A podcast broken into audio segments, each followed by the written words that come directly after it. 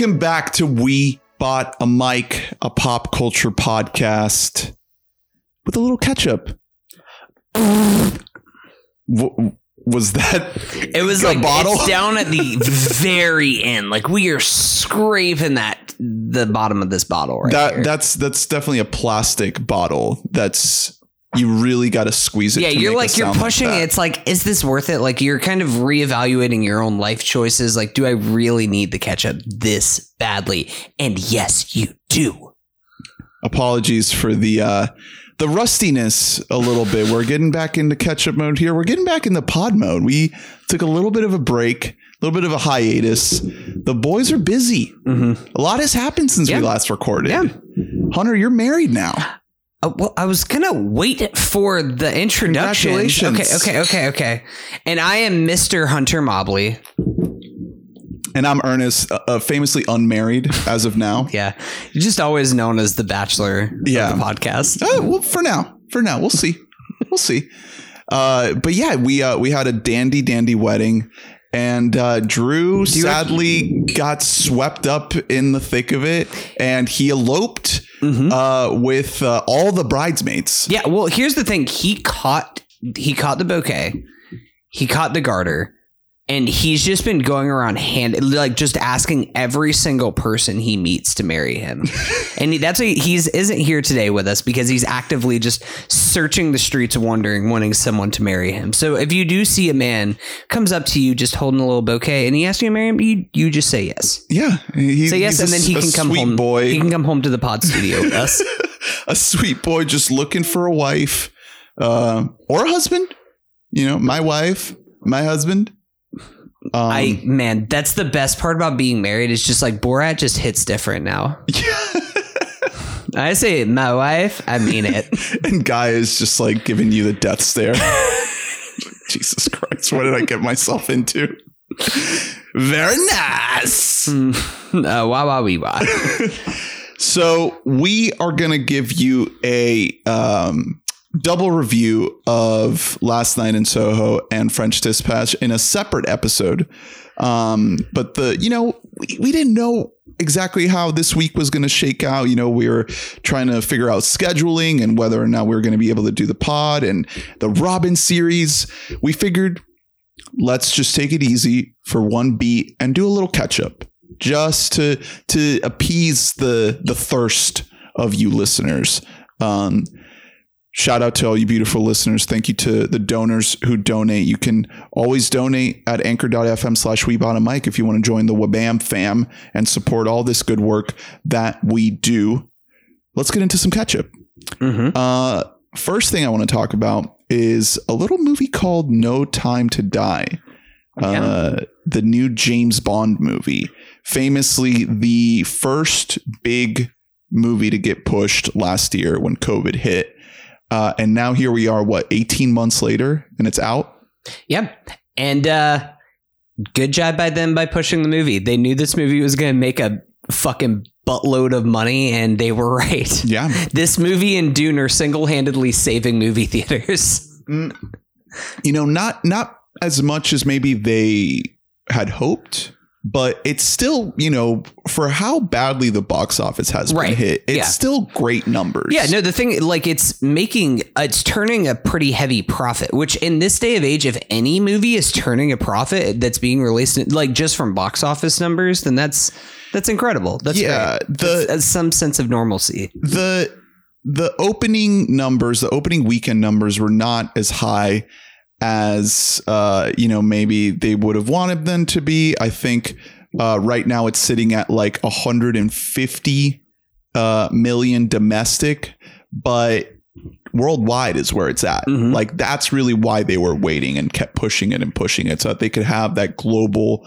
run for James Bond. People fucking love James Bond Mhm. worldwide. Um, maybe not, you know, as much here in the US.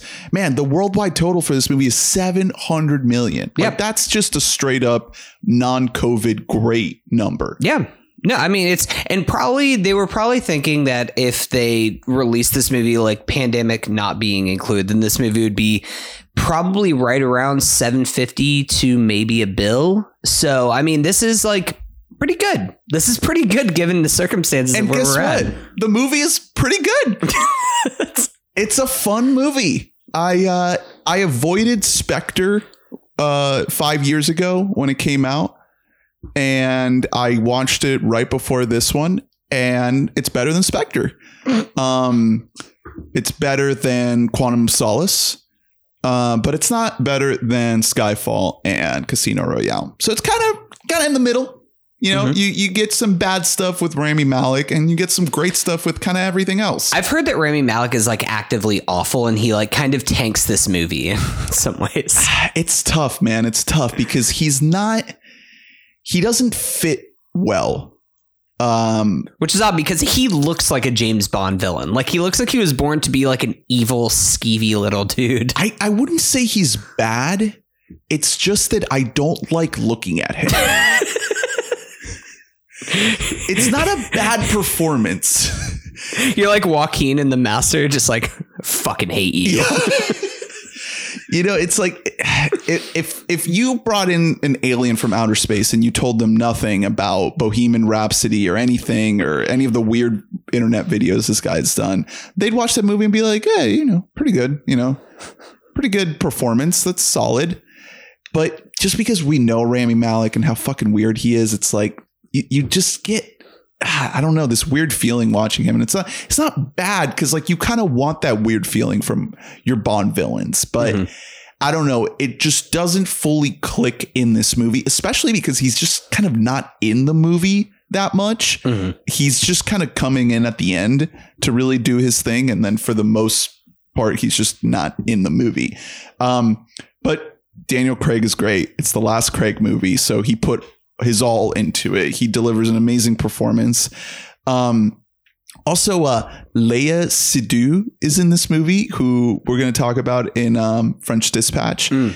and she is like. 30 years younger than Daniel Craig or something like that, 20 something years. And they're really leaning into this romance in this movie. And Sick. it's just not Don't great. ever change James Bond. Don't ever fucking change. it's just not ideal to have that situation uh, because Daniel Craig does not look young.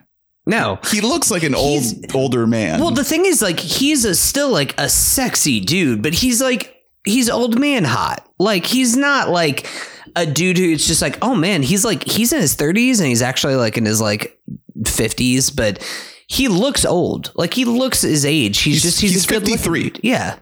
So like throw like you know, or at least somebody in their forties at him. What are we doing here? and um, the the woman, I'm, I'm I hope I'm pronouncing her name correctly. Léa Se Seydoux. I think it's Sedu. Seydoux. She's 36. So, um, you know, 23, 23 years, uh, not, not ideal. Uh, yeah. Um, I, I wonder what I wonder what Taylor would have to say about that. Taylor T-Swift? Swift, yeah. She, I don't I- think I she. After like what her opinion on Jake Gyllenhaal and him dating her whenever he was only like oh, ten that years was older than her. that was a similar. Yeah, so, you That's know. right. Um, she's she's great. She is is a very talented actress.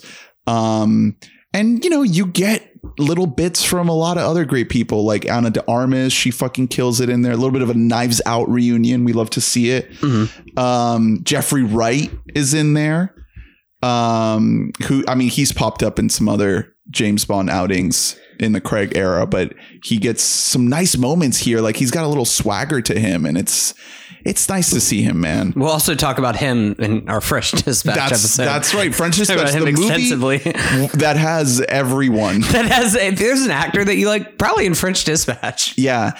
Um, but yeah, I, I I'm really happy that I got a chance to see this movie on the big screen. Mhm. You know, I, I'm, I'm glad I didn't just write it off and wait to see it at home because it looks gorgeous. The action scenes are just like incredibly well directed. It's Cary Fukunaga, Yeah. like this guy from True Detective. Like he fucking he knows how to do the thing.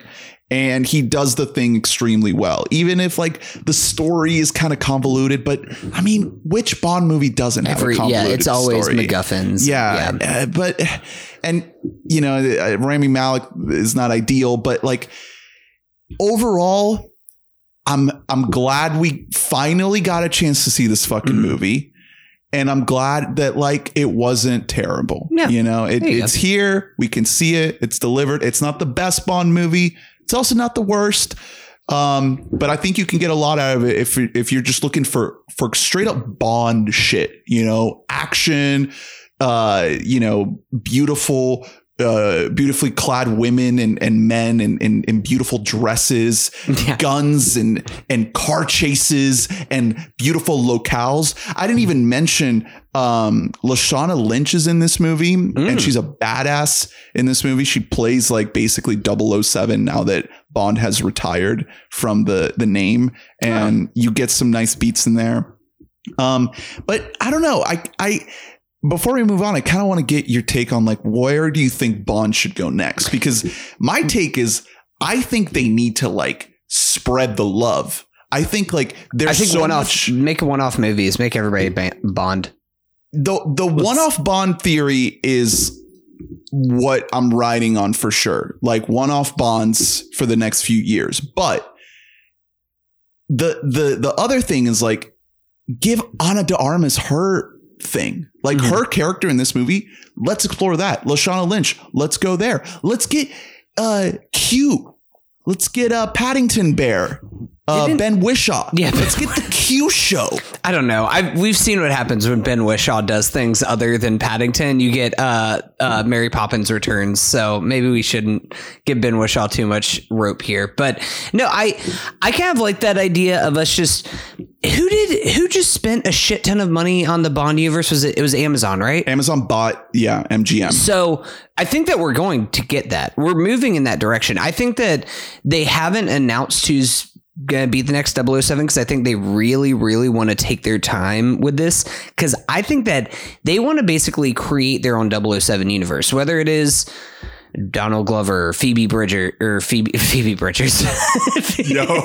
yeah, let's get Phoebe Bridgers as 007. Phoebe Waller Bridge has been like an internet person. It's probably just going to be an unknown, and I kind of like that more. Let's just get somebody, preferably either a person of color or a woman, or and or both. Uh, Dude, really, Daniel Um, Kaluuya would fucking Daniel own. Kaluuya was like born to play. Like I, we That talked would be the greatest we talked fucking about shit, it during dude. our whole um during our Judas and the Black Messiah thing about I would like run through a fucking wall for that man. So yeah, make him 007. needs to happen.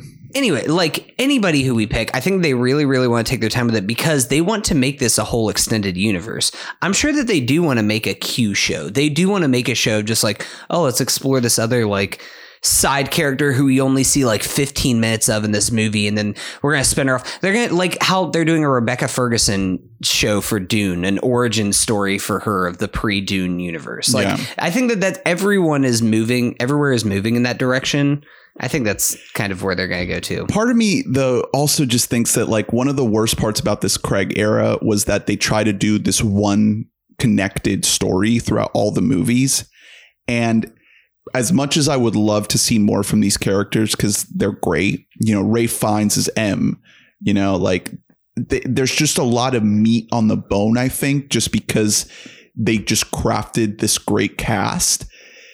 I don't like the fact that like it all has to connect. I I wish I was I actually- could just jump in and not have to know what happened in the previous thing. So I was gonna ask you. Well, this is like a two part question because I will say the only uh, I've only seen like a couple of James Bond movies ever in my life. To be honest, I was never really a big James Bond fan. I was more of a Mission Impossible guy uh, growing up as a kid.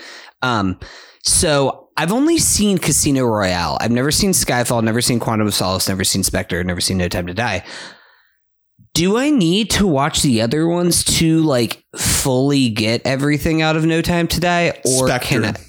Can I hop in? I have to see Spectre. Spectre, you need to know like the main plot points of Spectre to know what the to be invested in a lot of what the emotional context of No Time to Die. and okay. And number two is like, was there ever a Sean Harris? Uh, like in Mission Impossible, in the like, is there is there a Christoph villain? Waltz? Christoph Waltz in Is he in? Okay, is he? He's also in No Time to Die. for like one scene. Oh, it's okay, It's so it's not, not great. Not quite. That's why I didn't know. Is like if you're gonna do the same cast and everything, have a recurring villain. Have like a true big bad who you like. You they know, tried. the The, thing is, like when they started this, they didn't intend for it to be a connected thing. Mhm. Like that was not the goal. That was later, like that it kind of got shoehorned into being that. A lot of people say that Skyfall should have been the last Craig movie because Yeah. the a lot of people say that's the best one, and and it's like it just goes out on this high note, and it's like this amazing movie. I kind of like Casino Royale a little bit more personally, even though Skyfall is like the best looking. God, the Ca-. Casino Royale, the like train gambling scene. It's just dude, that Mads- shit rips. That shit's so good. I love that. yeah. So Spectre's the one that that you know ties in plot wise the most to No Time to Die. So um, that's that's kind of where I'm at with it. I I hope that in the future they try to just do one offs, like just have one actor for one movie. Let's try everybody out. Let's throw Daniel Kaluuya in there. Let's throw fucking I don't know. Some people have been saying Tom Hardy. Why not? Fuck him, have him do one. I think. Well, I think that probably the direction more so that they could go in is maybe not doing one off as everybody is 007, but let's have the whole 00 universe. Like, let's see 008. Like who is double? Like let's see like this whole universe of interconnected spies, and then try and each have them give their own story. Maybe they can have some kind of I like. I just at this point my brain is broken by fucking Marvel that I'm just like oh everybody will have their own interconnected stories, and we'll have like some big bang of a a blockbuster where people come together and Well, I don't know. We'll see. Speaking of brain broken by Marvel, Eternals is out, directed by Chloe Zhao, and I saw it. Hmm. Um, you know, this movie is being dragged a little bit through the mud. Lowest rated Rotten Tomatoes score for any MCU movie. A lot of people saying it's dog shit. I don't think it's dog shit. I think there's a lot about it that's bad. There's a lot about it that doesn't work. But I think that there are definitely worse Marvel movies. I did sure. not realize this is a 47% on Rotten Tomatoes. Yeah. Holy shit. I didn't like I thought that it was low, but like I guess I just I here's the thing about the problem with Eternals is I don't even think that's people like it's less so I'm worried about like critics who like are panning it because also critics are like, I saw Chloe Zhao's other work and this doesn't hold up. And it's like, yeah, no shit, it's a Marvel movie. But like my biggest concern with Eternals and kind of with Shang-Chi and with Black Widow and with Marvel movies that have come out this year so far is that like it seems like just no one gives a shit, Yeah. which is almost worse than people like it being universally panned is that nobody even cared. Well, it's tough because I think that you can't pinpoint exactly what went wrong with this movie. You can't point at anything and say like that's the thing that broke it. You can't say it was Chloe Zhao. You can't say it was Kevin Feige. You can't say it was any of the cast. It there's there's holes all over it. I think that a lot of the performances are wooden, but I think that they kind of have to be because these are not people. These are like eternal beings. They're not humans. So it's a choice for them to be like kind of wooden and flat and not very human. Um, but I also think that Chloe Zhao brings a lot to the table that other directors haven't. Like this kind of uh, ethereal quality to the movie, this otherworldly, like kind of uh, kind of disconnected from the the the hustle and bustle of like the quip quota that you got to keep up with in these Marvel movies. Obviously, like there are stretches that have that, but there are these moments where it kind of just pulls back from that and it just goes into this like fucking crazy cosmic space that no other movie in this universe has done before. Like it gets weird. It's a movie about God. It's about reckoning with God and like whether or not you want to pursue God and believe in God. That's kind of what this movie is about, which is crazy. And like doubting God and like doubting your the the thing that you thought was your purpose that God gave you. Wild shit. Wild shit. It's it's not perfectly executed. I think there's too many characters. Um, it- it's, spread thin. they need to focus more on just a couple of these characters because there's good stuff here. Barry Keoghan as Druig, Love Barry so Keoghan. good. Love that guy. Fucking Kumail is like one of the best parts of the movie. That's I'm I'm really happy for Kumail. That like people are saying that Kumail is good. He's and great. I was really worried about him Kingo. after like like if he took that much HGH and then like he just also was bad. I don't know what that would have done to Kumail's career, but I'm glad that this actually worked out. for him. Yeah, even Angelina Jolie is like, she's so sidelined in this movie, which is bizarre because it's fucking Angelina Jolie. she's the most famous person in this movie. but the little she does get to do is like it's so interesting. It's so interesting, and and I don't know. It's tough because I I keep coming back to this thought every time like people are up in arms about shit like this, where and and and obviously it doesn't just this doesn't just apply to movies but i see it recurring over and over just because we're so online in our fucking society where like we're turning into computers our minds where it's just like a one or a zero. It's either good or it's bad. It's a masterpiece or it's dog shit. Like why can't both things be true at once? Yeah, things Why can just you- be like kind of eh. why can't you have a movie that has things that are really interesting and and thought provoking and amazing and and kind of boundary pushing and also pretty clunky and and not well executed. So I, I because you brought that up, so I want to ask because you say like that it does have these like grand ideas of God and this kind of more religious, more ethereal ideas than what you're getting in your standard Marvel movie. But like, does it really actually explore those ideas in any kind of meaningful way, or does it just like propose them for people to just be like, damn, man, that's crazy? And then just kind of move on to like doing quips and doing other Marvel shit? Because that more so, like when you're saying these ideas like that's exploring deep meanings, that doesn't sound like a Marvel movie Right. to me. which is why people aren't liking it because they they people want like standard uh, just things fed to them from a Marvel movie. They don't want to be challenged. And this movie has stretches where it does like challenge you a little bit. And it does make you like consider things that these movies don't. Um, I think the opening chunk of this movie is absolutely atrocious. Like it starts off so bad. And the ending is good, although it could be better. There are some really, really crazy, cool stuff in the end, but overall, it's like, eh. I think this the middle chunk is where you get those moments of it really kind of deliberating on these thoughts and really having its characters struggle with these ideas of like, who are we? Why are we here?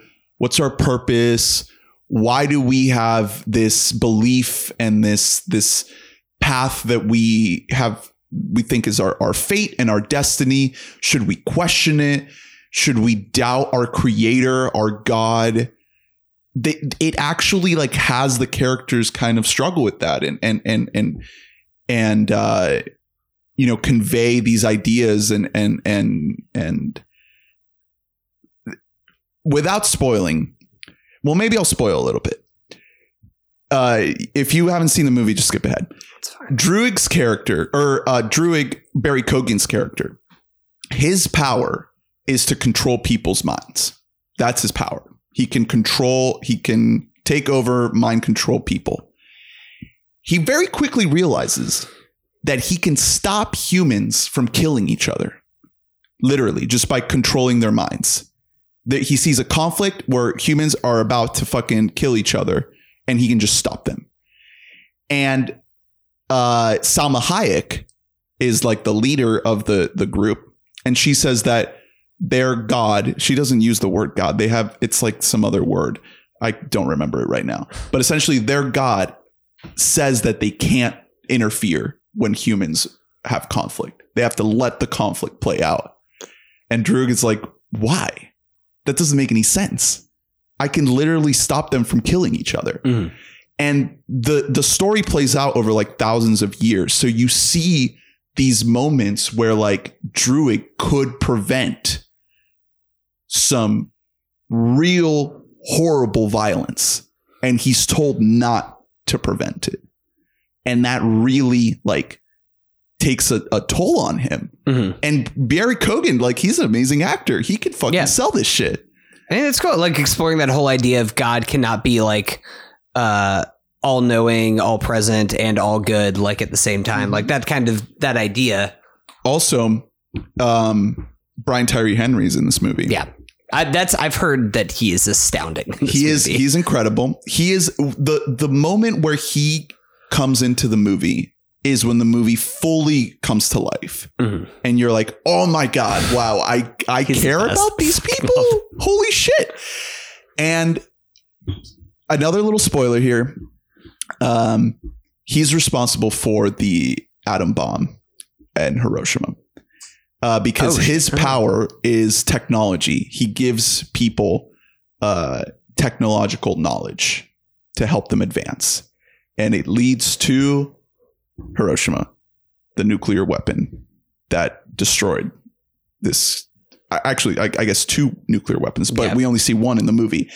A lot of people are dragging this moment because it's like, how dare you equate one of the most horrible things that humanity ever did to space aliens like playing God? Obviously, yeah, Mm. yeah, of course. Of course that's some that's some whack shit. But it still makes you think about these tough questions of like if there is a god, why would a god let something like this happen? It's not perfectly executed. Yeah. It's clunky, but the fact that it's in a Marvel movie that they go to like Brian Tyree Henry did Hiroshima. See, the thing is that like the way you here's the thing, you are actually doing a good job on selling me on this movie because I was just going to give this movie the Shang Chi treatment, and I was just going to be like, I'll wait till it comes on D plus, and I'll just check. it yeah, out. I mean you might as well So- though. Okay, so maybe not. Maybe you aren't selling me all the way, but you are selling me more than I thought. The problem is that I know that you're being too generous to the themes of this movie. I know that at the end of the day, I this there's probably there's got to be some stupid alien Marvel shit. That, Yeah, that they like fight the majority of the movie. They It's got to be like the tentacle majority. monsters. Exactly. See, so Richard Madden shoots lasers from his eyes. I've also heard that Richard Madden and Gemma Chan are like actively like bringing down this movie, which is unfortunate because I Yeah. really like Richard It's not Madden. great. I don't. I'm not super familiar with Gemma Chan, unfortunately, but I've heard that the two of them, their performances, the character, like it just it's like very wooden, very that flat. it's both of them are like because they're the two main Yeah. leads, right? And that's that's bad. You can't have like your two main leads in a movie actively bring exactly. the movie down. Yeah, it's it's not That's rough. great, but I I am yes, I am very being very forgiving. I do think that like just because like the Barry Keoghan stuff, the Brian Tyree Henry stuff, like there's good stuff here. Like Kumail is so funny. He has like this sidekick guy who's a human who's like filming him. He is so funny, so good, so charming. Again, it's not all binary. You can have multiple things be true Yeah. in a situation like this. In this big, the Marvel movies are the biggest fucking movies. And for them to put such weird shit in there, I think that's kind of cool. It That doesn't kinda cool. all work. It doesn't all come together. But the fact that they let Chloe Zhao make this weird fucking movie about space gods being sad and like contemplating their fate and their faith in God, that's commendable. Yeah. And I will say I'm glad this movie isn't a it's not bombing. Like no Marvel movie will ever fucking bomb again. Um it's still making it's at 118 domestic, 280 worldwide. And I'm glad it's doing well, but it's not doing so well that Marvel will tie down Chloe Zhao. Chloe, go back and keep doing you. Keep making Yeah. the writers, keep making Nomadlands. I think this is the first Marvel movie to be helmed by a Oscar winning director. yeah. Yeah, yeah. That's crazy. Yeah, no, I mean, well, because they got her before it was an Before it- Oscar. yeah. She was an Oscar winning director. The problem is, like, usually you make a Marvel movie to get your blank check, and it just so happened that she made a movie to like, like her next movie is going to be her blank check movie because now she has an Oscar win Yeah. and a Marvel movie under her bed. So she's Get that she's bag, got- Chloe. You get that bag, Chloe. I'm happy for you. Um, all right, I'm I'm gonna shout out a couple TV shows I've been watching uh, before we move on to your catch up real quick.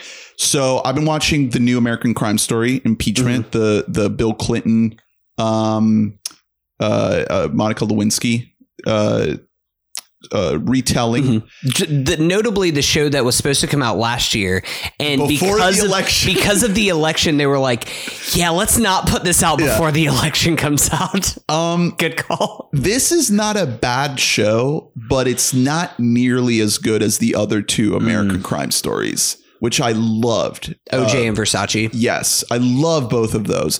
This one, it's it's good. It's just not on that level. Um, Beanie Feldstein is amazing as Monica Lewinsky. Bill Clinton is played by Clive Owen, and I'm just like, uh, I don't know about it. It was bad casting at the time. He's not bad, but uh, it's like Rami Malek. It's like it's just kind of weird to look at. Clive at. Owen is not Bill Clinton. Like you could have done so much better for Bill Clinton. They give him a prosthetic nose that's like not ideal, man. Not ideal. But I enjoyed watching it. I just kind of put it on, you know, kind of every week just to to check in on it.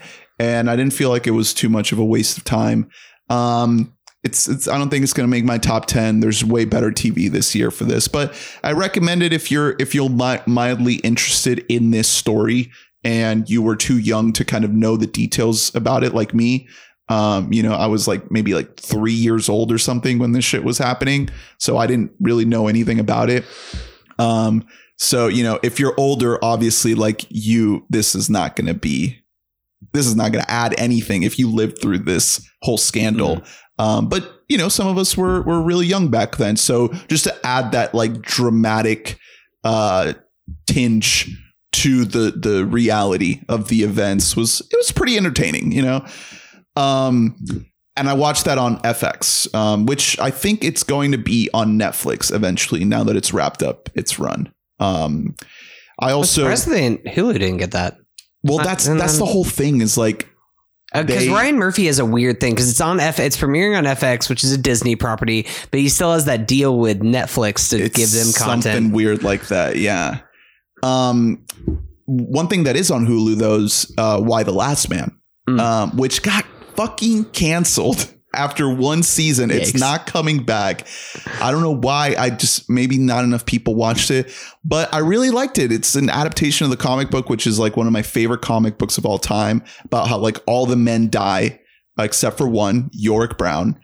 Um, and this has been in development hell forever. Actually, fucking Barry Keoghan was attached. I think they shot the pilot with him and then scrapped it and remade it with this new guy who's pretty good, but Mhm. he's kind of like not even close to the best part about the show. All the women around him are. And that's a good recalibration of the original material because the comic is very much centered on him Yeah. and his adventures. The um, show is more about the women that are still living in this world. So I'm not familiar with this comic book. Is it like a similar story to like Children of Men kind of a that idea? Is it like It's an apocalyptic world or Children of Men Okay. is like slowly over yeah, it's just people just are all becoming infertile. But Yeah. I didn't know if it's like a it just uh, suddenly It is a no men are being death. born, Yeah, it is a leftover style Thanos snap. but just dudes. Yeah, exactly. One thing I I do really appreciate about you know the length of time that has happened since the book was published and now the the show is that the whole uh, trans uh, experience has been uh, you know accepted by the world Mhm. in in a much more open way. Um, so in the book, it's just as simple as like all the men are dead. But in the show, it's like, no, no, no. It's a little bit more complicated than that. Because if you're a trans man, you don't have a Y chromosome. So you still survive this event.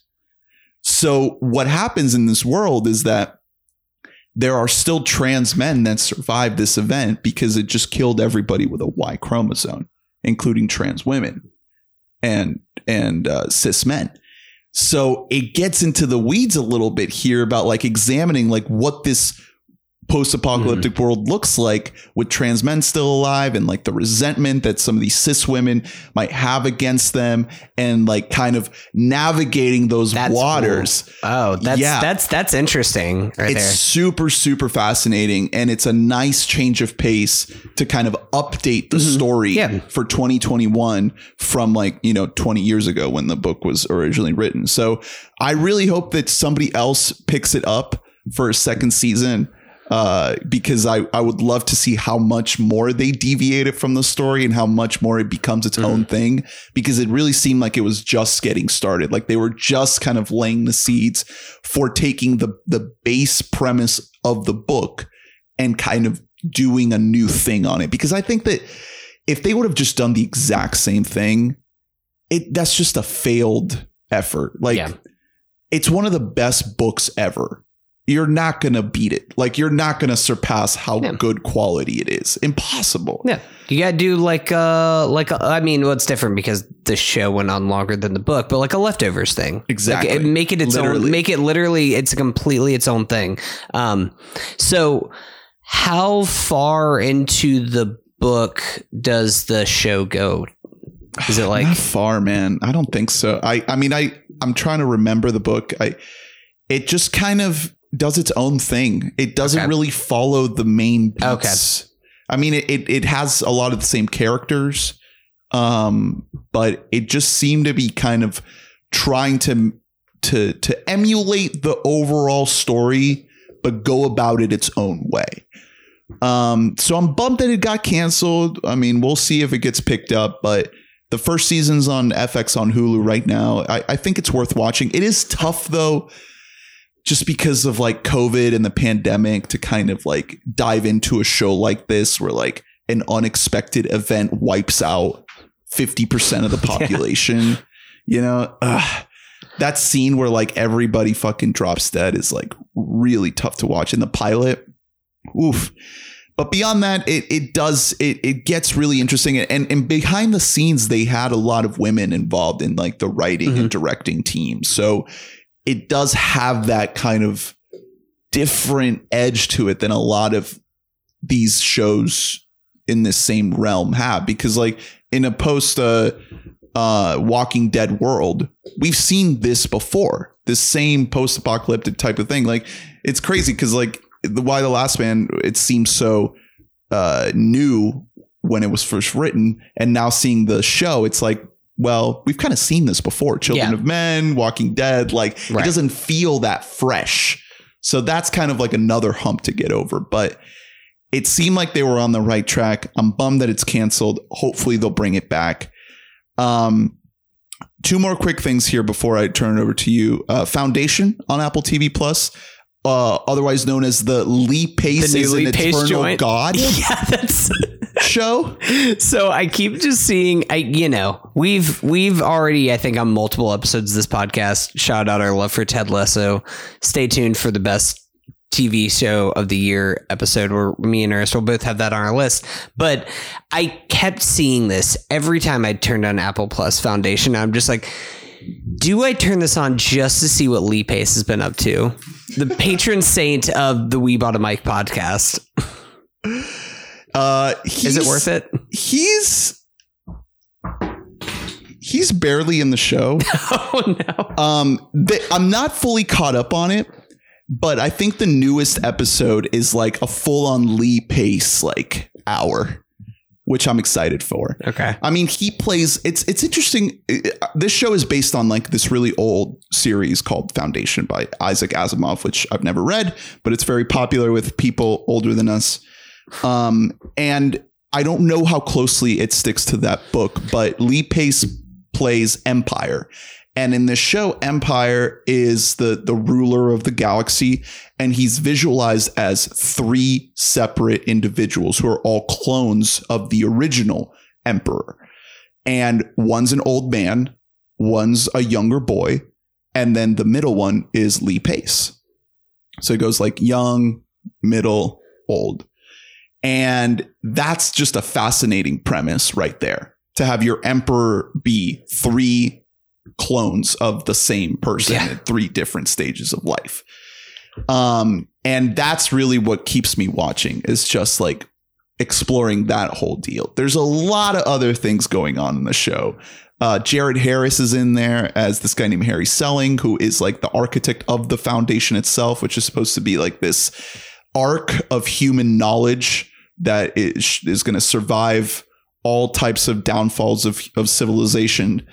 Um, and there's a bunch of other subplots that I, I won't bore you or the listeners with that I honestly did not have time for. Like this is one of those shows we we talked about Dune and we we really I think all all of us loved how well Dune took a very dense sci-fi premise and made anyone able to tap Yeah. into that story. Make it accessible without dumbing it down too much. exactly. Foundation does not do that at all. So it's just way too dense. It just pushes you into the fucking deep mm. end and it's like good fucking luck. And it just it doesn't make for a, a good watching experience when you just don't have that l- little tiny bit of hand holding to to let you into this crazy sci-fi world. And for that, like I really gotta ding it. Even though it mm. looks fucking incredible. Every shot has like Apple spent a shit Yeah, ton of money. all on the this Apple show. money. Yeah. It looks fantastic. Watch it on a 4K screen, what have you. Like just put it on in the background. As a screensaver. Um, I'll watch it through the end just for Lee Pace because I love that Oof, man. not He's a perfect Foundation. specimen. perfect specimen. He, I do love Lee Pace so much, but yeah, no. I uh would not would not recommend, even though they put money into So- it for sure. Well, I will ask you because there's one other Isaac Asimov um, adapted novel that has become a piece of mainstream media, and that's I Robot. Is this That's movie? right. Is this show better or worse than the film? The Will Smith vehicle, I. You know that movie comes on cable a lot. Yes, it does because I have looks- YouTube TV and boy do I I turn The on like 10 CGI minutes of it all the time. The faces on the robots are the most horrifying shit. It's so bad. It's so bad. And yet I like still watch it for like 10 minutes and I'm like, oh, is this is the part where Will Smith is just like autopiloting in the in the highway and he's just about to veer off and fucking I, I used to love that movie crash. as a kid, and now I'm watching. I'm like, damn, I was into some dog shit. Yeah, see, so if we would have done a Will Smith series, we would have watched a whole bunch of iRobots, which, you know, So yeah, Foundation wouldn't recommend unless you're devoted to uh, tall man Lee Pace being absolutely uh, sexy. how's Jared Harris? barely in it? That's Bar- yeah, God, you're Lee Pace and Jared Harris are my two reasons to tune Right. into this show, and they're just not really in it. yeah. Maybe he'll get his big episode. I mean, he was in the pilot a good bit, but then he just kind of disappears. Um, again, like I don't know. This this show has cool concepts, like cool sci-fi concept. It's a cool world, you know, but you gotta give me a story, man. Yeah. You gotta give me a, a Paul Atreides. Give me a white savior. give me a Come on. Duncan Idaho. All right. Uh, last thing, real quick. This leads into what you're gonna be talking about. Midnight Mass on Netflix is a fucking masterpiece. And I want Mm. every single person Mm. listening to this to watch it so that you will know uh, how good it is, and then we can go into spoilers at a later time when we talk about it. It is absolutely glorious. It is 150% going to be on my best of the year list. Mike Flanagan, you fucking king. So yeah, no, that's honestly that's all that I want to hear about Midnight Mass because I've like I've discovered some things about myself, including in the last uh, month leading up to the wedding, that like I have season tickets to anything that Mike Flanagan does for the rest of his life. I want to go back through. I'm like, yeah, no, maybe I should check out Ouija. Maybe I should watch the director's cut of Doctor Sleep. Isn't it Ouija 2? Yeah, it's Ouija two. yeah, that's it's I am the first Ouija. No, so I talked about the the director's cut of Doctor Sleep on this podcast. yeah, I liked it. It was it was very long and kind of like I'll, I'll watch it over two nights. I'll watch Yeah. it over a couple days because this is like- like three and a half hours long. I think it's just three, but oh. it's it has like multiple subplots that he's trying to kind of balance and he doesn't really balance them too well. But the and I think based on Midnight Mass, I think this is just like a recurring theme for him. The theme of like addiction. Like Yes. E- Ewan McGregor struggling with addiction and like the the the way that haunts him and how that's visualized in that movie is fucking genius. Yeah. Um. So I uh, I have not seen Midnight Mass yet because I was really taking my time with season one or season one. It's each of the shows that he's done for Netflix are independent, but his first show that he did for Netflix, The Haunting of Hill House, um, which I watched, and this genuinely it came out in 2018 this probably this would have been my number one of the year in 2018 if i would have saw it Wow. then. Um this is one of the best seasons of television that i've seen in years. Like i think that this was just so astounding and so genius the way that and i'm sure you know it's i mean same thing for midnight mass where he's writing and directing every episode or not directing Uh, does he direct every episode of midnight mass Yes. Okay, so maybe uh, I guess it is then. Um, but he has his hand so on the pulse of these big ideas, and he's able to fit them into just like a story, like a spooky little story. Like it's so funny. Like Haunting of Hill House, the source material, which I didn't even realize until after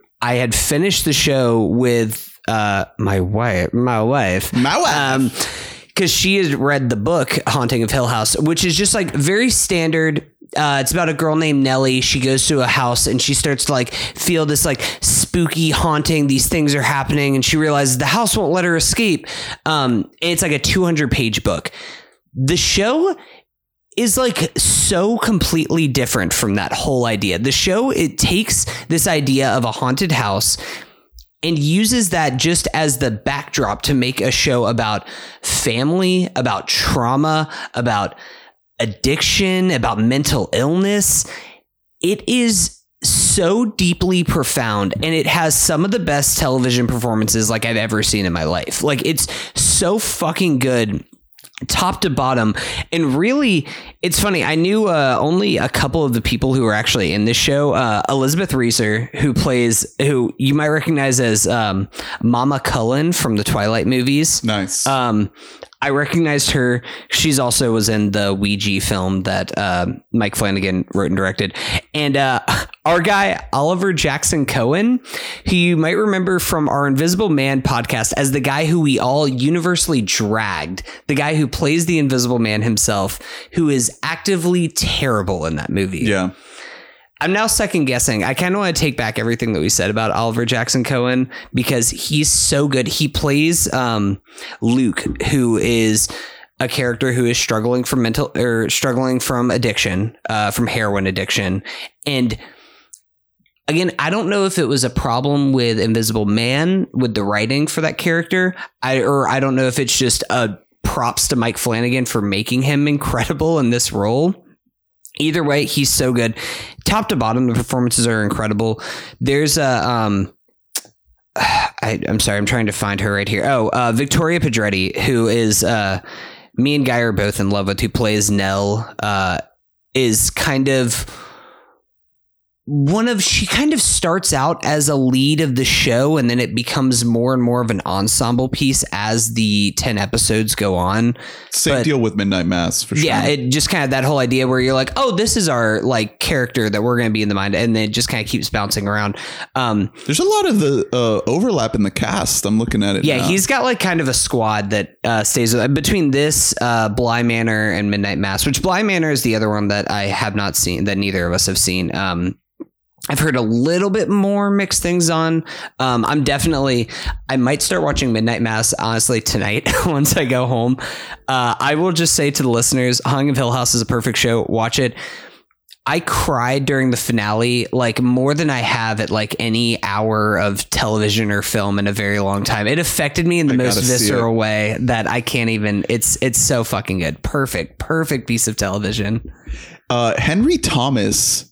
You you remember uh, E.T.? He's the main guy in E.T. Wait, what? Oh my god! Holy shit! What? Yeah. Dude, he's so good in this as Right. the dad. He plays like because the show flashes back and forth between like the haunting that happens while a lot of these uh, people were kids and like to present day, and he plays like the young version of the dad. He's so good and so charming. I did not realize that that was he's in him. Midnight Mass, and like I did not recognize him at all. no, I never would have guessed that was him. yeah, uh, Kate Siegel is also in Midnight Mass. Um, oh my god, Kate Siegel's phenomenal. so fucking good.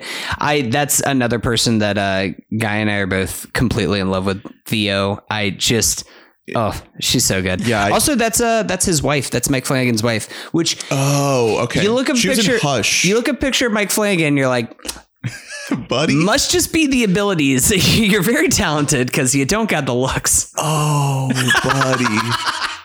You see that, and then you look at the Kate Siegel, and you're like. God damn. She's with him. I know. It's a classic Hollywood thing where it's like, ah, shit. I mean, To be that very talented. talented. yeah, just to be that talented because it doesn't come in the looks department. I I mean, I, I don't want to spoil anything about Midnight Mass, but I do want to just say a couple quick things real quick while we're here.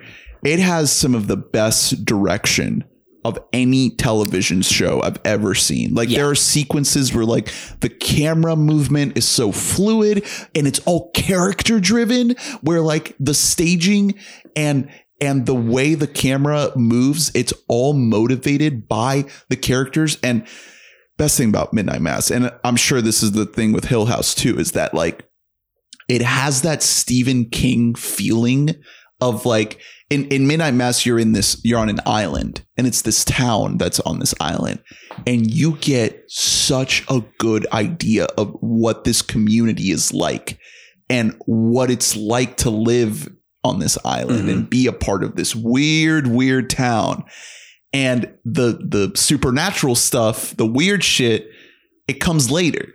First, let's establish this world. Let's set up these characters in this space. And he is so good at doing that with the camera and with the the the staging and the the blocking and the fucking performances, of Mhm. course, but incredibly well directed. And it's crazy because like his movie work hasn't really popped off. Like, Yeah. of course, he did Doctor Sleep, but he- that movie wasn't successful. Like, that wasn't like a huge hit. Um, Hush was pretty small. Ouija was small. What was the other one? Oculus. Yeah, Oculus. Like none of these movies Yeah. have really popped off. I mean, just you know, a lot of times it just happens where people are just better. Like they're meant for television's just more of a blank canvas for them to work in. You know, it's interesting you said that because I I don't want to say much about Haunting of Hill House, but it's funny how you described how Midnight Mass is orchestrated. Because the funny thing about uh, Hill House is that it starts out with the supernatural stuff okay. it starts with haunted house like and then from there you like watch the first episode or at least the first half of the first episode and you're like okay cool this is gonna be like a fun haunted house show Yeah. and like i think that some people kind of just viewed it that way whenever it first came out and we're like okay cool i got it i'm good.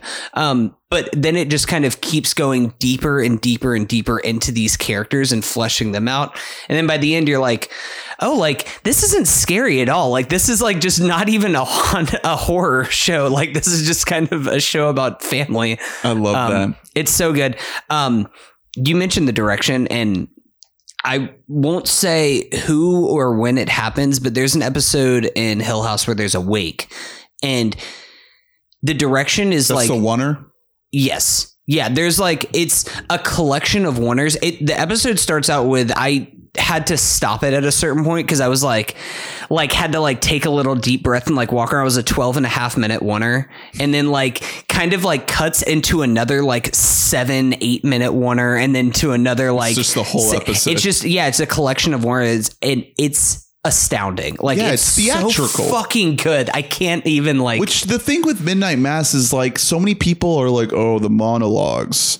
These all these characters are just doing monologues, and it's like, well, that's isn't that the point? Like, Yeah. don't you want things to be like theatrical at a I certain don't point? want people to talk like humans all the time. You know what people sound like? If I'm just listening to people have a conversation, they suck. They're inarticulate. Like that's not what I want to watch Yeah, my entertainment be. acting. Yes, I want people. I don't monologuing can be annoying if it's done poorly. But when monologuing is done right, it's the best shit in the world. Think about like just any think about fucking a Coen movie or stuff. Coen movies have like Shakespeare. yeah, Shakespeare. Think about anything. Like, there's plenty of fucking monologuing in these movies, but it's the best monologuing ever. Then you just buy into it. Um, so Flanagan has something in the pipeline called the Midnight Club. Um, but I had also heard that he was making he must have like some kind of overall deal with Netflix because I had heard that he was also making like some kind of Edgar Allan Poe show. That I would like. I think that he could actually do that well because there hasn't really been good Edgar Allan Poe content. And because uh, here's the thing about Edgar Allan Poe is that he writes poems, not full stories. so uh, whenever you get, remember the John Cusack movie? What was it called? Poe. I did not watch that. like no but there's been adaptations of edgar allan poe things before it's like well when you have uh, when you're trying to adapt like a four stanza poem into a 90 minute film it's probably not going to be very good yeah, so he has the Midnight Club and then this Poe thing is called The Fall of the House of Usher. yeah oh no that's like an incredibly famous he's adapting the fall of the house of usher Yeah, for Netflix. is it going to be a film or a show no, it's a show. It's a Netflix show. You know, I would normal if that was anybody else except for Mike Flanagan, I'd say that would be a disaster. But after seeing how he has adapted Shirley Jackson novels that are otherwise pretty short, kind of by the numbers things, I'm in on that. I can't wait for you to watch Midnight I, Mass. fun fact uh, for for just for you because the listeners don't know this, but uh, donor of the pod, uh, friend of the pod, guest of the pod, Dane. Uh, me and him were in English class in tenth grade together, and we did a whole project on Edgar Allan Poe where we had to make a website, and we made a website on the fall of the House of Usher, and whenever you clicked on it, it played uh, um, Confessions by Usher. oh my god. and Miss Johnson loved it. We got an A. Woo. Uh, you're gonna flip when uh, Mike Flanagan puts Usher These like are my needle drops. confessions. yeah. Usher in into confessions. Oh my god! Man, good All shit. right, what else you got? Um, next up, uh, I just like wholly praised a show for being one of the best things I've seen this year. Now I talk about one of the worst things I've seen this year, Oh and boy. unfortunately, it's Halloween Kills. Um, God damn it, was I so excited for this movie? I was so never, hyped. for never forget movie. how much you defended Halloween 2018. Remember whenever I came on this podcast and I like screamed at you and Drew about how podcasting is good, podcasting is important, and that's why Halloween is a masterpiece. Yeah. Remember Ray was here for that. He just had to watch us fight. Yeah, Ray was like, "Yeah, it's pretty good." yeah, I uh Shout out to Ray. so I I really love 2018's Halloween. And at the recommendation of friend of the pod, Colin, uh, I did not revisit Halloween because I heard that it, it wasn't as great as I remembered it being in theaters. Um, so I just didn't watch Halloween Kills. Probably should have rewatched Halloween right before because it does what Halloween 2 does to the original Halloween, which is that it takes place immediately mm-hmm. after. Like, Also at the hospital. Yes. Yeah. Well, there. Yeah. Credits close. Like credits hit on Halloween on 2018's Halloween, and basically Halloween Kills takes place five minutes later. Yeah. And Evil dies tonight. Evil dies tonight. Can I spoil Halloween Kills? Yes. Do you give a shit about this movie? All right, listeners, I'm gonna spoil Halloween. Should I not watch? I think I think it's like actively like fucking awful. I think it's so so bad, and It's not even is- worth the, the like hate watch. I guess if you are giving a hate watch, it's just it's like too long to be a hate watch. Oh. Like a hate watch for me is like a good like 90 to 100 minutes. I guess it's 145. So I you know, it doesn't feel like 145. It felt like it was there for 2 hours while I was watching it. Um there's definitely some good ideas in it. There's some pretty good performances, you know. Our guy is in there uh, um Will Patton. You love to see Will Patton in there. Um but basically the whole thing of the people have made a meme out of the evil dies tonight is that it really tries to explore this idea of like mob mentality and like people are like Michael like ruined this town so we're gonna fucking hunt him down and we're gonna kill him the humans are Didn't like he- the people are gonna take over like Didn't they retcon like everything? yeah, so they did. So that so pretty much the events of the first Halloween happened and then the 2018 Halloween. So he's had twice. He's it's had two events and like four people have died. And people are like, fuck the cops. We're going to kill this man. Evil dies tonight. so the whole idea is like there's also whenever uh Michael Myers his like bus that his transit bus that he was going on crashed and escaped there was actually two convicts that escaped it was Michael Myers and somebody else Oh. so you keep seeing this other guy and people see him like in like the crazy uh um like the the jumpsuit from the um Sure. Yeah. mental hospital or whatever. I don't remember the fuck it's called. Um, coming from the mental hospital, like see him in that, and they're like, "That's Michael. We have to get him." And so they chase down the guy, and they basically they chase this guy, uh, like full mob mentality, try and stop him, and they make him kill himself. Oh, uh, just this innocent civilian, and this whole idea of like, yeah, a man, sick a guy with maybe- like actual mental illness. yeah, and it's like you know what? Maybe we're the monsters. oh boy. And this is like a This is like the 30 ending? This is no, this is like a 30 minute tangent in the middle of the movie that like I was just like I I never do this but like I did like check my phone for like any like I was just like I fuck this movie. They You're in the theater. it got just, like, so totally preachy at a certain point.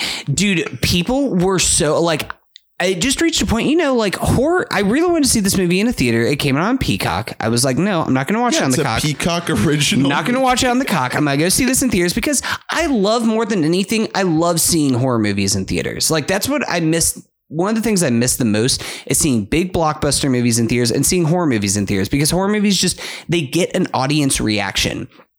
The audience was just so not into it. There reached a point there was people like in like four or five rows in front of me who just like actively just started talking to each other during the movie.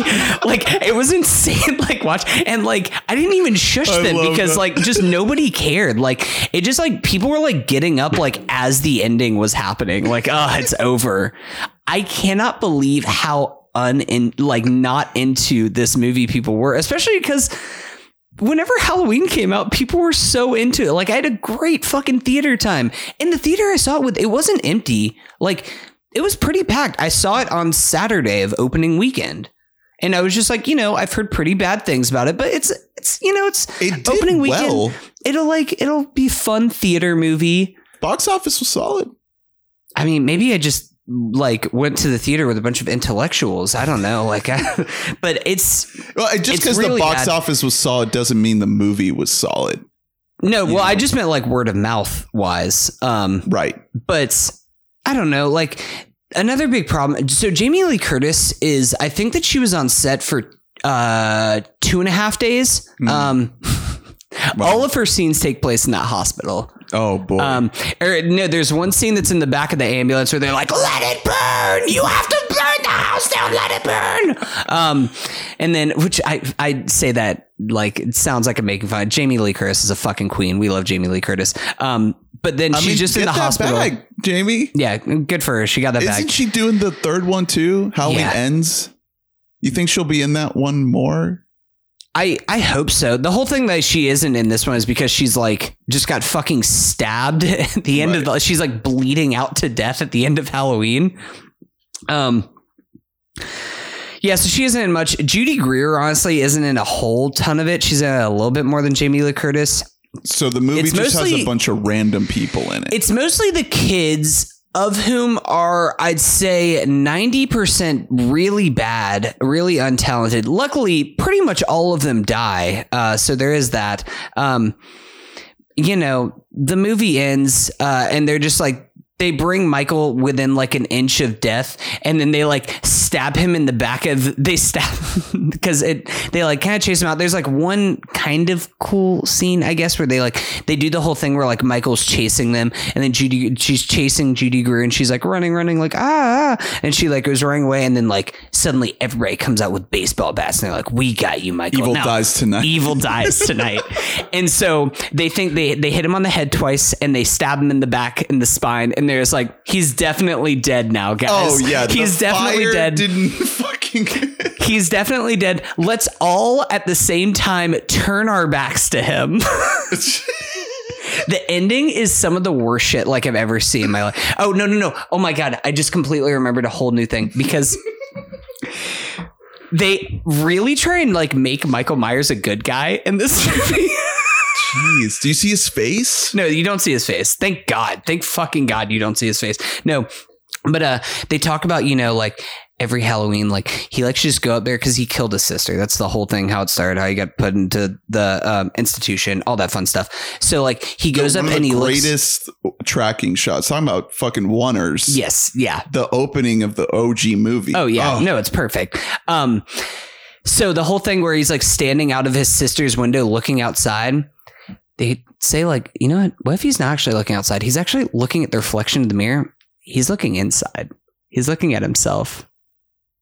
That's something I'm that they actually say in the movie, and like I wanted to be like, boo, boo, fuck you. Um, But people Yeah, it's just awful. weren't paying attention to Boo. the, the movie does end uh, because Judy Greer is the one who says this, and spoiler alert: um, the movie ends where Michael Myers come back, comes back, he kills everyone. Sorry, Will Patton. Sorry, the entire squad. And then eventually, Judy Greer staying up in the mirror, and she looks, she sees the reflection of herself in the mirror, and then she gets fucking killed by Michael Myers. Judy Greer, pour Yeah. one out. You know what? You get that bag, Judy Greer. You go on to do literally any fucking thing else. This, it's, it'll be better. I Than wish. I wish she could do more. Honestly, I wish wish. would I think she's like doing really good. Doesn't she has like a lot of like she's like huge on Instagram and like she's she's doing shit. She's keeping busy with other. I feel like she's always relegated to like the side person. yeah, yeah. It's unfortunate for her like film career, but you know. Um, don't recommend it. Uh, I mean, I guess like give it a casual watch on Peacock. Don't fucking see it in theaters, uh, especially at this point because the audience won't. You don't even have that going for you. Yeah. Well, Evil does die tonight. Evil so- dies tonight. um, one last thing. Um, let's go to a uh, throw it over to. Um, we bought a controller. Um,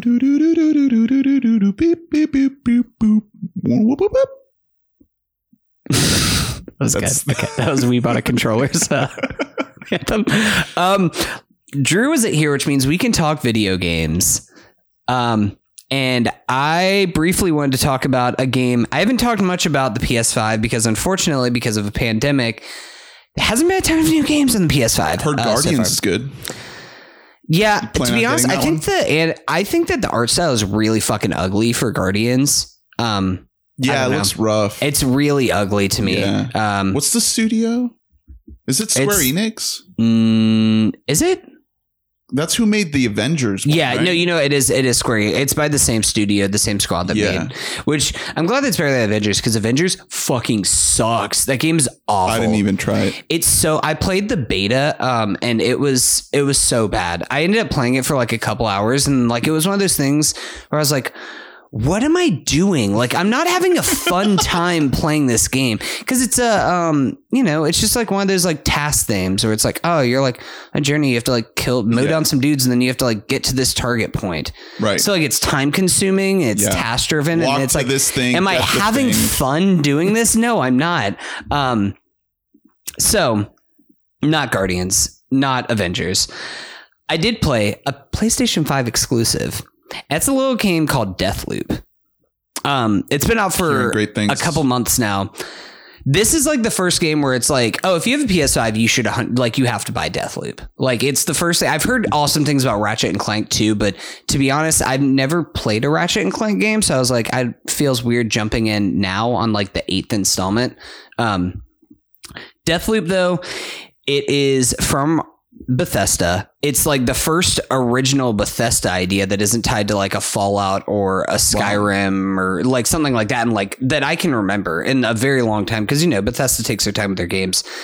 the basic premise of this game is that it is um it's groundhog day but you are getting hunted down at the end of every day. Um you're in this world where basically it's this kind of utopian paradise where you can just like kill as much as you want and like do all the drugs and like you can do anything that you want and then the day will just reset. And you can just kind of live in this world over and over and over again. And you play this guy who as like very very minor spoilers for the plot of the game that you were somebody you were like a security officer in this world and you wanted to break the loop. You wanted to get out of this cycle. And now you're being hunted down every day for the rest of your life. And now it be, has become like a sport to try and kill you at the end of every day. And you just have to try and make it through. You have to kill um, a certain number of these people that have these like a special abilities, basically other like security officer type people. You have to kill them all in the course of 24 hours to break the loop. Um, And there's a multiplayer component, right? Yes. So Yeah, that's, that's kind of the thing that makes this game special. Somebody can come in and fuck up your shit. you basically there's I mean if you look at the um the cover art you see the two main people that are in this world Right. um I'm blanking on the names of the- Colt. yeah, Colt is the main guy, in uh, uh God, I'm blanking on uh, uh what her name is. Juliana. Juliana. Yes. So you're basically you're playing the game from Colt's perspective. At the end of beginning of every morning, you wake up on a beach, and you can like have like basically a box where you, eventually you get to this point in the game where you can like save one or two things from your last loop so you aren't starting completely over again. But the genius thing about this game is more important than any guns that you get more important than any abilities that you get is knowledge. Mm. Like that's what you the one thing that you can retain with each loop is like okay i know this character will be at this point at this time of day. So like i can hit i can go to this location i can bang out two dudes at the same time. Like kind of things like that that you can kind of put together this whole thing the multiplayer component is that you can play as Juliana, who's one of the people who you have to kill to survive. You play as Juliana and you can just go into any other character's world and fucking kill them. And like just start their loop over again. Wow. And so it really does open up. Honestly, So playing as Juliana is almost just as fun as the main story mode. when you're playing really as fun. Colt and you see a Juliana, that is always another player. um, if you have it online turned on, then yeah. Okay, so Yeah. you can it, it can you be can yeah you can play it offline um people are probably happy whenever i play as juliana because a lot of times i'm not very good and they can just like fuck me up um but like some of the abilities and stuff that you have are really cool it actually reminds me of a lot of bioshock the gameplay nice. which i know OG or Infinite? um Because I think Infinite, both Infinite especially different- infinite um a lot like infinite with like the abilities to kind of like you know just kind of some of the special ticks and stuff like that that you can do um there's like It's like telekinesis. yeah telekinesis shit, there's yeah. things where you can like like kind of like connect a few different people and like you kill one of them and then like they all drop and Nice. stuff like a bunch of different things like that they're just really really cool some like time slowing abilities and shit like that um that's just it's just like one of the most creative games that I've played in a very, very long time. Just that loop idea isn't something that's completely brand new, but this is definitely the most well executed version of that that I've ever used, in, that I've ever played in a game before. Um, a lot of times, it just kind of a lot. I'm trying to think of a good example of another loop game that I've played, but I've played some in the past where it's like it gets very frustrating where it's like you die at like a certain point and you're like fuck this. Like i just did so much work and i have to start over again. This doesn't really feel that way because at the end of the day if you die you can still like save certain items that you have gotten certain abilities certain things like that that you can pass over into your next um your next run and also you i will say you actually you have three lives for every time that you are alive so you don't die once and then have to all the way start back over again so it does give a little bit of leeway that way but So when I really when cool. I look up time loop games, um, I get uh, Majora's Mask. well majora's mask is i that's, That's, like the thing top majora's one. mask is the tier majora's mask is like my favorite game ever like i'm gonna get a majora's mask tattoo on my body because i I don't recognize. There's a bunch of random games. Oh, Bioshock Infinite is on here. yeah that one's kind of a time loop honestly um, Stanley Parable. Oh, Stanley Parable is yeah. That's that's another one. That's very good one. I never got super duper into Stanley Parable, but Returnal.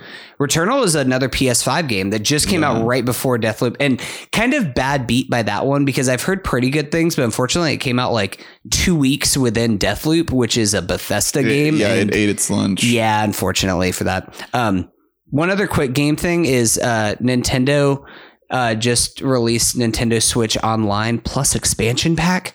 Um, so basically, it's they already had Nintendo Switch Online where you could do like uh, SNES games and some NES games and stuff like that. Now the expansion pack you can play N64 games. Including Ocarina of Time and uh, Mario Kart 64. It's the and first Mario time on Tennis. Switch? Yes. Yeah. What? Which took, took two, 'em- took, yeah, it two, took- took fucking four years to do that. Way too crazy. fucking long. Um, and yes, I am once again paying for a game that I just I have an N64 that I could just bust out and play. But you better believe your fucking ass I'm doing an Ocarina of Time playthrough right now because Ocarina of Time is Ocarina of Time in reality is my number one. Majora's Mask is like one B right there behind it. I've never I've never done a full playthrough. I've played. I've actually beaten Majora's Mask. I think like four times. Before. I think this is the fifth time that I'm playing through Ocarina of Time. It's the best game ever made. We uh we got to get David's take on Sora joining Smash Bros. I David was so excited. like I, I have not seen to like. clear the board. No, David like messaged in like a group chat. It was just like, guys, like you have no idea how much this means to me that Sora is in Smash. Like he wanted Sora to be in Smash for as long as I could possibly remember. yeah, yeah. it did kind of make me. good. Yeah. I mean, again, it's another thing where it's like I already own the game. I could just play it on its original console. But like whenever I did see Kingdom Hearts get put on Switch, I was like, I could do a Kingdom Hearts 2 run through again. Yeah, just go back in for old time's sake. Never forget Kingdom Hearts three, the wettest fart of all time. That's probably the biggest gaming disappointment that like I've ever had in my life. Maybe one day I'll I'll go back to it. I've heard One that it's like fine. Just it's just not it's not what I wanted. All right. Well, uh, I guess I'll mention a couple video game things while we're here. I'm a Game Pass shill now. Oh yeah. I'm a PC, But gamer. not yeah, not on the Xbox. Yeah, PC. Well, I have Xbox on my computer. Oh, There's an yeah. Xbox button that I click, and it takes me to Game Pass. Um, I got Age of Empires 4, so I'm riding Oh on that. fuck yeah. It's dope. Um, not maybe as good as the OG shit. I maybe I'll need to get more into it, but I'm just so attached to like the OG Age of Empires. Age of I, Age of Empires and Age of Empires 2 were like Well, Age of Empires 2 er, is yeah, the really fuck- it was it was mostly Age of Empires two and then three. I played just that original trilogy. I played them all all the time. Like two is the like goat. that was the reason why I wasn't as ever into Civ because you were like a Civ kid or you were an Age of Empires kid, Right. and I was an Age of Empires kid. Yeah. Uh and the other couple things they have on there cuz like the thing with Game Pass, I didn't realize this. I guess you have an Xbox so you know this, but like you literally just pay $15 a month and you can play like all the yeah, fucking you play games everything. on there. Yeah, it's uh because I'm mostly a PlayStation boy, a PS5 boy, but uh I do also have an Xbox. Yeah. I mean, well, with And PS Plus, you get like some free games. You get free games, and then there's like uh, you have access to the PlayStation Plus library. They're trying to build it out because I think they realized that Xbox was like taking their fucking lunch when it comes to Dude, it's amazing. Game Pass. Game Pass is the best. I it's so fucking. You don't the- ever need to buy new games theoretically. Like They there's have so much fucking They have there. all the Fallout's, all the Elder Scrolls, like because you know Bethesda Mm-hmm. got bought out, but they have a bunch of other like indie shit, like Undertale and shit like that. Undertale Undertale's awesome if you've never played Undertale. I, I yeah, I got to get on it. The the ones I wanted to shout out that actually I played, I played the new Forza, so I'm a Forza head now. I'm just driving around in Forza Horizon Five, just fucking going hard Just on in just the sunset. yeah, just talking about family and the movies. It's I you know Forza is just I love that I Forza never change. I just love that every time that there's like it's a new year like E3 is just always started with like and guys don't forget Forza. new Forza and it always it looks incredible and you're just driving around. Just drive. Look at how hyper realistic these driving mechanics And are. it- dude, that's the thing is like you're sitting there driving and is like the controls are so precise. It's so well done. Like, oh, it just it's so satisfying to like get a drift in there. Oh. And uh the other thing, friend of the pod Brett and I played the other night, Halo Master Chief Collection. we dove into Halo 3 multiplayer and it was God, like the the nostalgia just came rushing in. Uh, we're about to get into nostalgia in a little bit here with uh, Edgar Wright's new movie, but it's a hell of a fucking drug, man. Holy shit. Halo, just like the receptors in the back of my ah. brain. I'm just like, I was never an Xbox guy. I always had to go over to friends' houses to play Halo. But like the music, as soon as you hear that music, it oh. just it takes you back, man. And now they have this new one coming out, Halo Infinite. So I, dude, I'm like, I'm fucking, going in. I god damn it, dude. I like I keep I'm trying to like convince my wife, like, hey, I know I know she just got switch OLED, and I'm like, hey, but what if you just like also got an Xbox Series X? So then we could like play Halo Infinite. And by we play Halo Infinite, I mean I can just play Halo Infinite on your console. Because it just or I could just get a PC. PC is more expensive than a new gaming console, unfortunately. How much Um, is but, Series X? uh, 400 Yeah. yeah, for like a is- good rig. yeah. Um, yeah. No, I God, dude, Halo 2 and Halo 3, especially Halo 3 online, is like the best online multiplayer. It's I'm glad that like with Master Chief Collection that came back a bit because like Halo is always so much fucking better than Call of Duty. Halo's the best. Brett and I were just having this conversation. it, like it was so much. I love. I fucking love Modern Warfare, and Modern Warfare Two, like online. Like, Yeah. I probably played more hours total with those games just because that was it was again it was on both consoles, but.